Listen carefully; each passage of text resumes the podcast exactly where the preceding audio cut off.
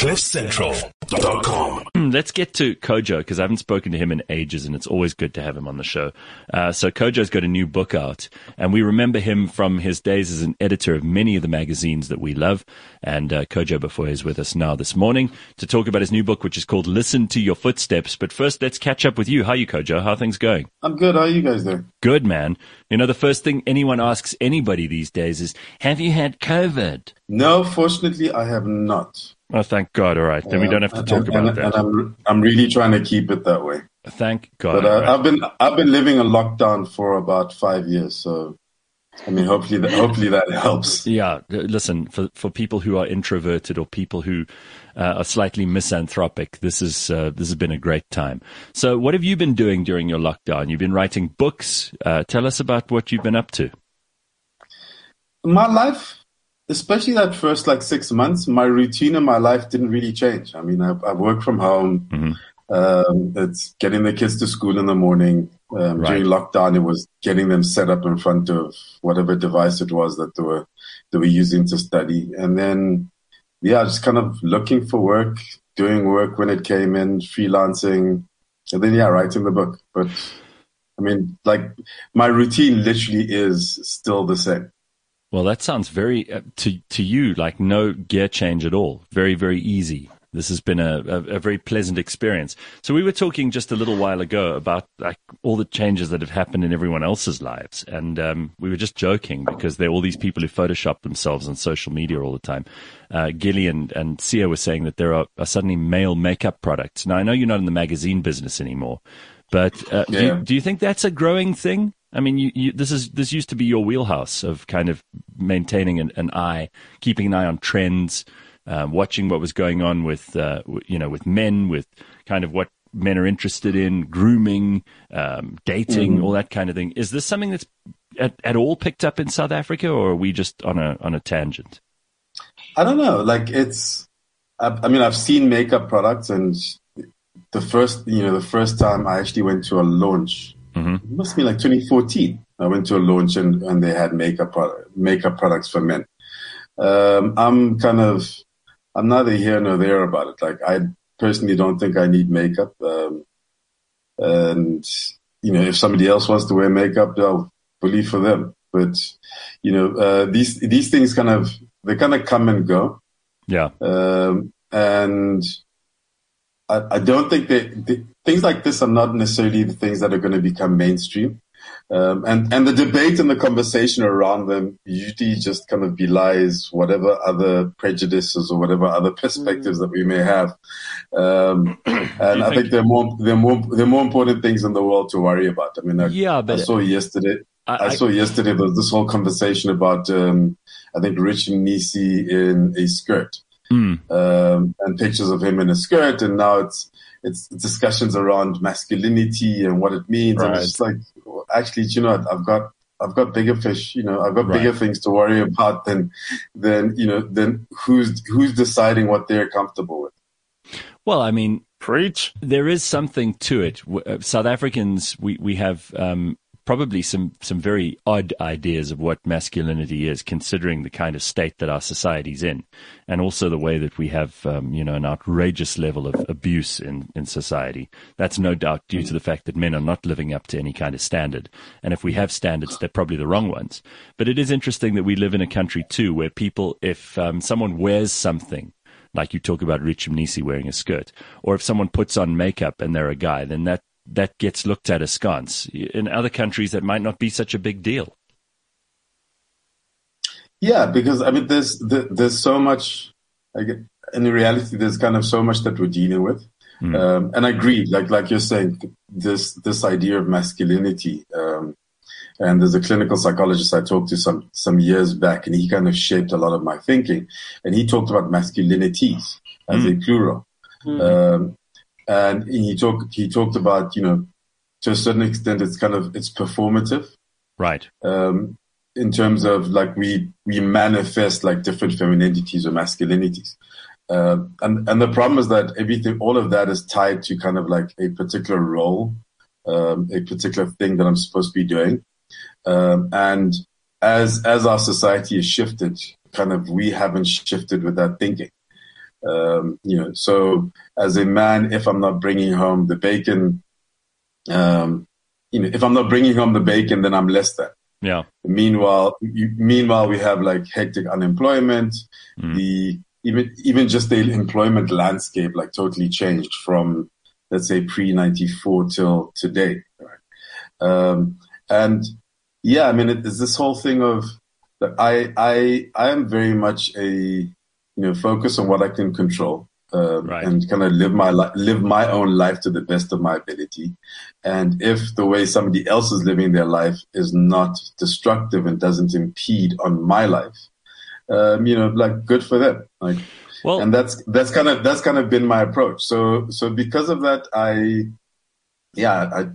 don't really. You don't get wrapped up in a lot. I don't really engage with a lot of this stuff because I've been in the media. I kind of I watch it and I watch the conversations, but yeah, you can observe rather than having to get involved. So listen, this brings us to your book, and I'm really interested. I'm sure Gilly and CR are too. First of all, what made you decide to write a book? And it's obviously this is drawing on your own experiences, so it's semi-autobiographical. I mean, it's a bunch of essays where you are basically speaking as a son, a father, a husband, a brother, and someone who's committed to kind of sorting themselves out in the world. Yeah. Which is, I suppose, all of those are things that many of us go through, and that many of us would like to put down in writing. It's a therapeutic exercise, first of all. It's cathartic. But what was the main motivation for actually getting it done? Because all of us have a book in our heads. Very few of us actually end up writing them down. So look, my first book, I started it in 2012 when I was actually still at Destiny Man. Right. And it was around fatherhood. So it was after my son was born, I started kind of scribbling stuff and reflecting on that journey.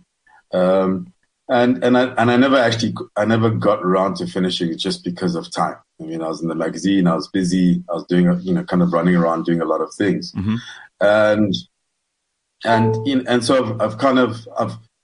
I did believe that I had a book in me, and I write every day. I mean, I continue to write every day because that's my work. Right. So about a year and a half ago, I actually just started writing, putting these thoughts down as little essays, little reflections, because I also journal every morning. So the first thing I do in the morning is I do morning pages. So I journal for like 3 pages before I do anything else. And I started kind of building a little collection of these, some long, some short, these essays and these reflections. And reached out to Pan Macmillan, who I had a relationship with and I'd been kind of conversating with him before to go. But didn't you you published 2 books of poetry before this as well. So it's not as if you're new to the idea of publishing. Yeah, but that feels weird because I self-published. My father paid for the printing of the books. I put the things together. It didn't feel like real publishing. Okay. I had a strange form of imposter syndrome when it came to actually being an author. Friends would say, you've published your own books. And I'm like, yeah, but like my father said, why don't you publish a book of poetry? And I'm like, I don't have money. He says, well, I'll pay for the printing. It's like, okay, cool. Then I'll put a book together. Like, I know enough people. I know photographers. A friend of mine took a picture of the cover. I compiled the poems, edited them, went to a publisher and said, hey, listen, I've got this book. How much? And they told me, and I gave them the book and the cover, and then they gave me 500 copies later. Yeah. Okay. Well, it counts. I mean, these days, self-publishing is actually... And you have a great relationship with your dad. I mean, let's count our blessings, Absolutely. Now, yeah, my father was my main and only parent from... Yeah. When I was 14 months. Your mum, and he believed in you, which is great. Your mum died when you were very young, and you talk about that in the book. You talk about being raised only by your dad and kind of how you formed your identity around that. Now, it's a different story to most people who, there's so many people in South Africa raised by single mums. I think that alone is an interesting take on things, which we haven't heard more than we certainly haven't heard as much as we have from single mums or from kids who've been raised by single mums. So it would be interesting to compare the experiences. And then also living as an immigrant, because You are of German and Ghanaian extraction. You lived in Lesotho for a long time. You're South African now. And all of that must have been an interesting way to shape the character that you are, because there's no doubt that you've really made an impact in the media world. You've been one of those people whose name is well known, and you're one of those people who's produced some great stuff. And I'm just interested in where you think the major influences in your life might have come from. As a starting point, my father. Mm. And so some of these things, the interesting thing is, if for example, I'd stayed in Lesotho, I do wonder whether I'd have been able to, or I'd have written this book this way. Because moving to South Africa and the challenges and the journey of this country has forced me to really look at certain things. When I was growing up in Lesotho, I was my father's son. My father was well known in the society. It was a small, obviously a smaller kind of society and smaller city than Johannesburg. Mm. And I was my father's son, and I was, my younger brother and sister's older brother. Or I was the guy who went to that school who was interested in these things, or that, or went to these parties, or hung out with that group of people. And it's in coming to South Africa where, all of a sudden, I'm having conversations around, just because I have a particular complexion and hair texture doesn't mean that I have to be colored. And what that means for identity. This is such a prickly subject, but I love getting into it, because what certain people regard as their colored identity, especially here in South Africa, is so different to what other people think of when they think of their colored identity. I mean, in America they say mixed race. They would never use the word colored because it's actually a slur. You've got people who have a white parent and a black parent. You have people who have two colored parents. You have people who have a mixture of those different things. And they all see each other in different ways. And they see themselves in different ways. And there isn't really a straightforward colored identity, is there, Kojo? I think there is. And I say that because within a South African context, I view colored as let's call it an ethnic group, in the same way that you'd have Zulu, Xhosa, Sotho, etc. Mm-hmm. The challenge becomes when you come from outside. So within a South African context, there is an ethnic group that is colored. That's kind of my view, and it took me a while to kind of get to that point to make sense of it. Outside of South Africa, in the US, the reason why colored is considered a slur is historical, and you have to look at it contextual. You went from colored, Negro, et cetera, and there's that journey, and there's that very specific context. So you have people like me, for example, who, let's say I'm biracial, depending on where you are in the world, I'm biracial, I'm mixed race. Yeah. And from a, let's call it an ethnicity or a heritage perspective, like I'm operating with Ghanaian and German. That's kind of my heritage. And that influences, you talk about influences, that also influences kind of my version of culture, how I view the world, my ritual, etc. The problem, the challenge becomes, and the challenge I had when I came to South Africa is that's tied to race as opposed to culture, as opposed to heritage or culture, right? And in South Africa, I found that even with say black, there was no understanding of nuance, because you can be black, but black people are so nuanced within this country. Whereas with whites, the nuance was there, and I found that especially working in the media, right? So that's a fascinating thing to reflect on, because German. I mean, South Africa apparently has the second largest or the largest German population outside of Germany in the Southern Hemisphere. They've also, we've kind of got stereotypical ideas of what Germans are, and some of them are funny, and some of them are really quite insulting. But it's interesting this idea of of culture versus race, because South Africans haven't really grappled with that properly. We're still.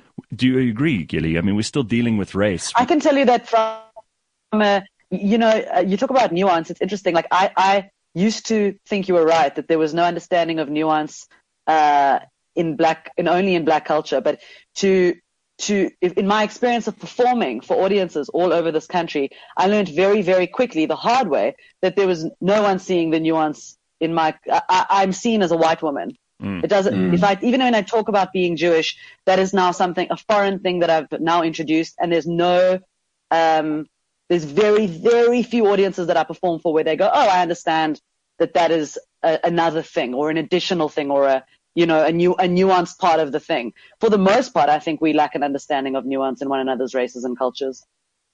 And I think also the openness to recognize that we each have different experiences. Yeah. For sure. And therefore, there's no experience that's more valid than the next.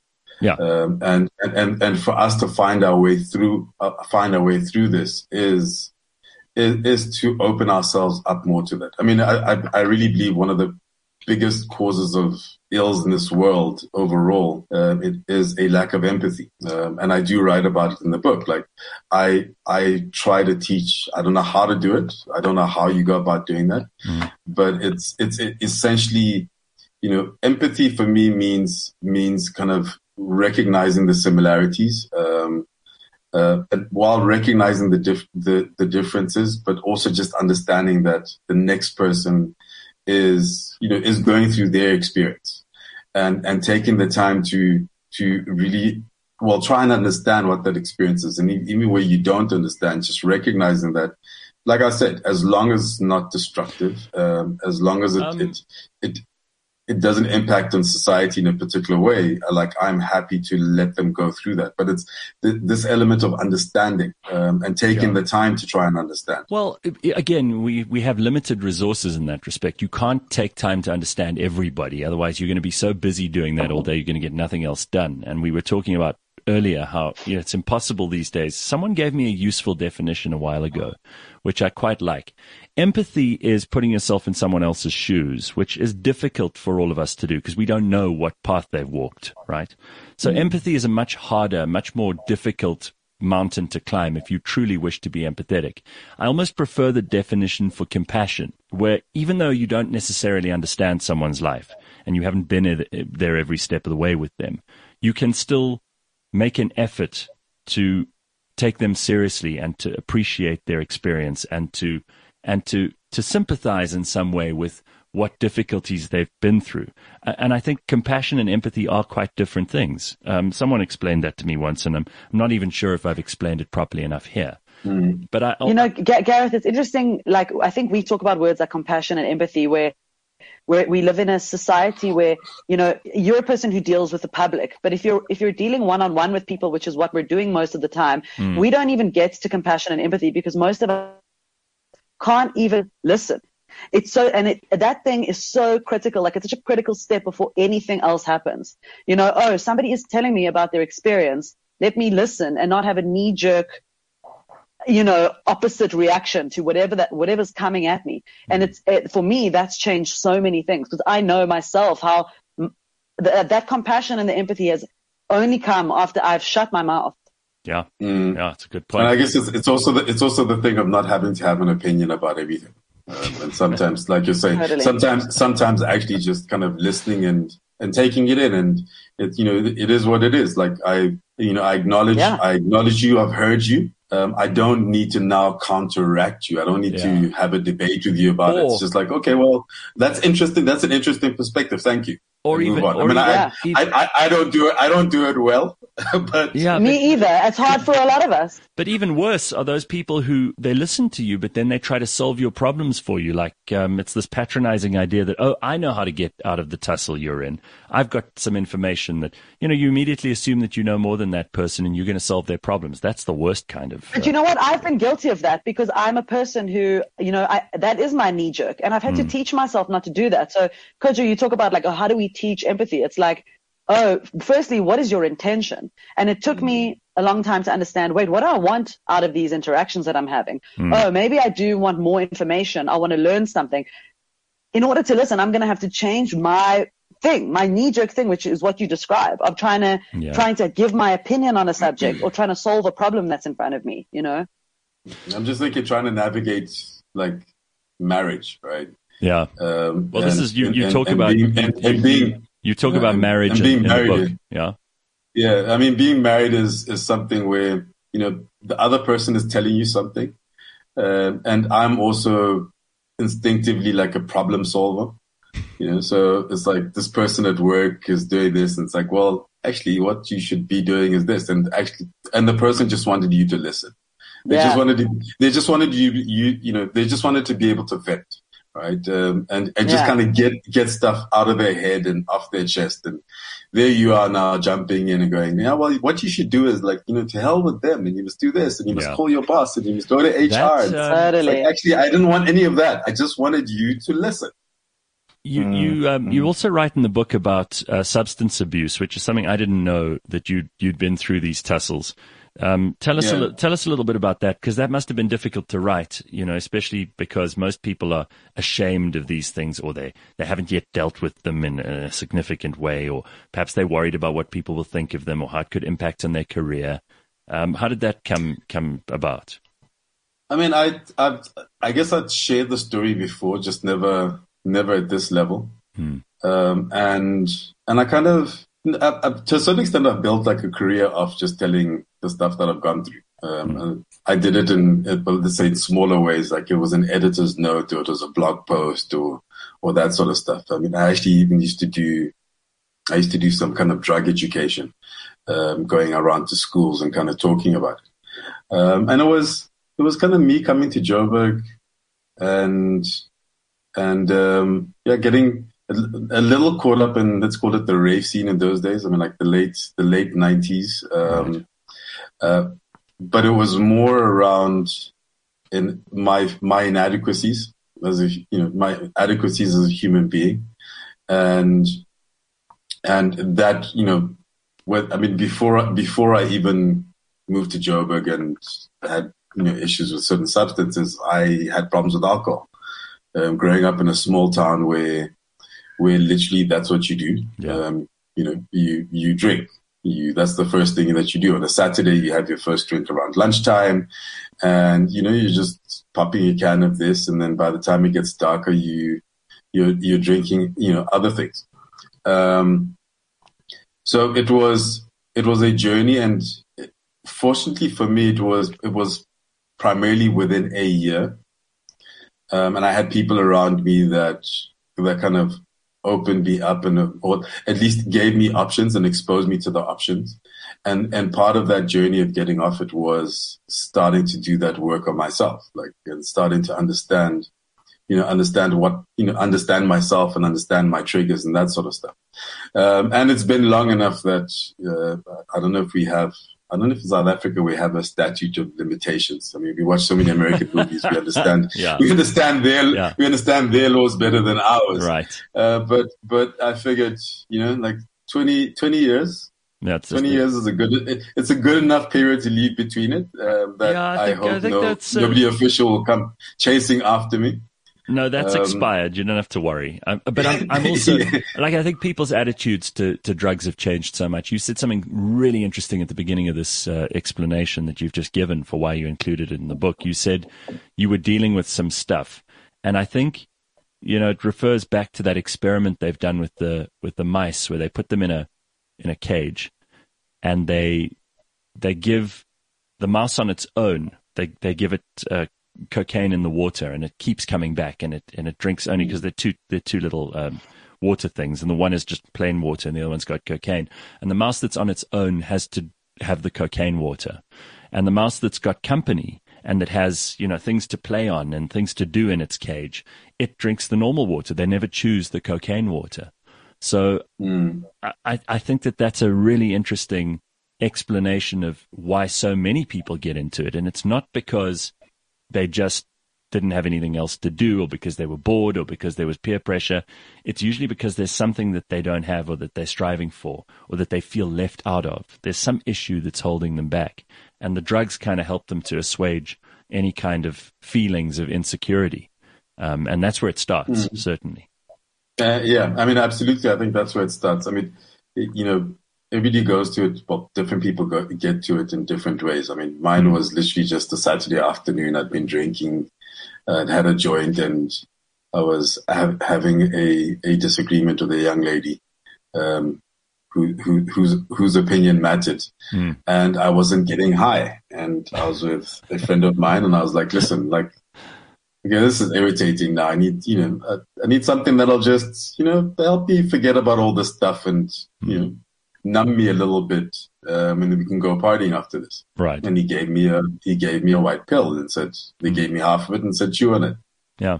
I was like, okay, it tastes like crap, but I'll do that. And then, 2-3 hours later, I'm looking at the lights and going, oh my God, look at those lights. and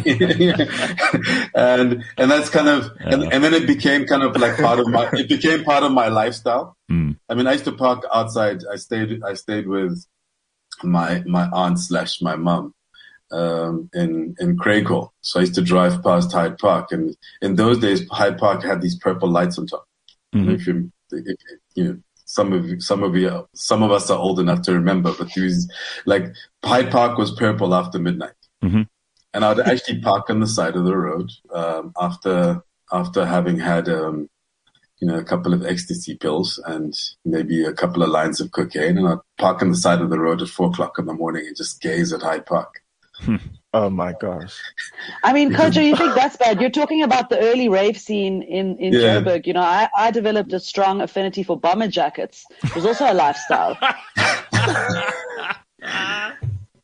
Well, so my bomber jacket, but I had no problem with bomber jackets because my bomber jacket was actually probably a decade earlier. Yeah. I was in Germany and I had a Public Enemy bomber jacket.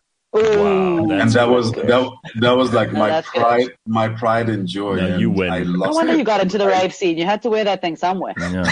No, you win. It's not your fault. Well, the book is it's out now. It is available. You can get it online, right? So that's the best place to buy it. And it's called "Listen to Your Footsteps" by Kojo Baffoe. There's the cover. That's a good picture of you. Who took that? Victor Dlamini. Very nice. Good friend of mine, and he takes amazing pictures. All right, so Listen to Your Footsteps is the book, and Kojo is doing what he does so well. He's also been on Kaya FM, for those people who don't know, Black Magazine, Destiny Man, Afropolitan, so many things to talk about, and we've always got time to talk to you. Thanks, Kojo. Nice to see you, man. Thanks, you guys. Congrats on the book. Yeah, congrats on the book. Very good. Cheers, Kojo. There he is. CliffCentral.com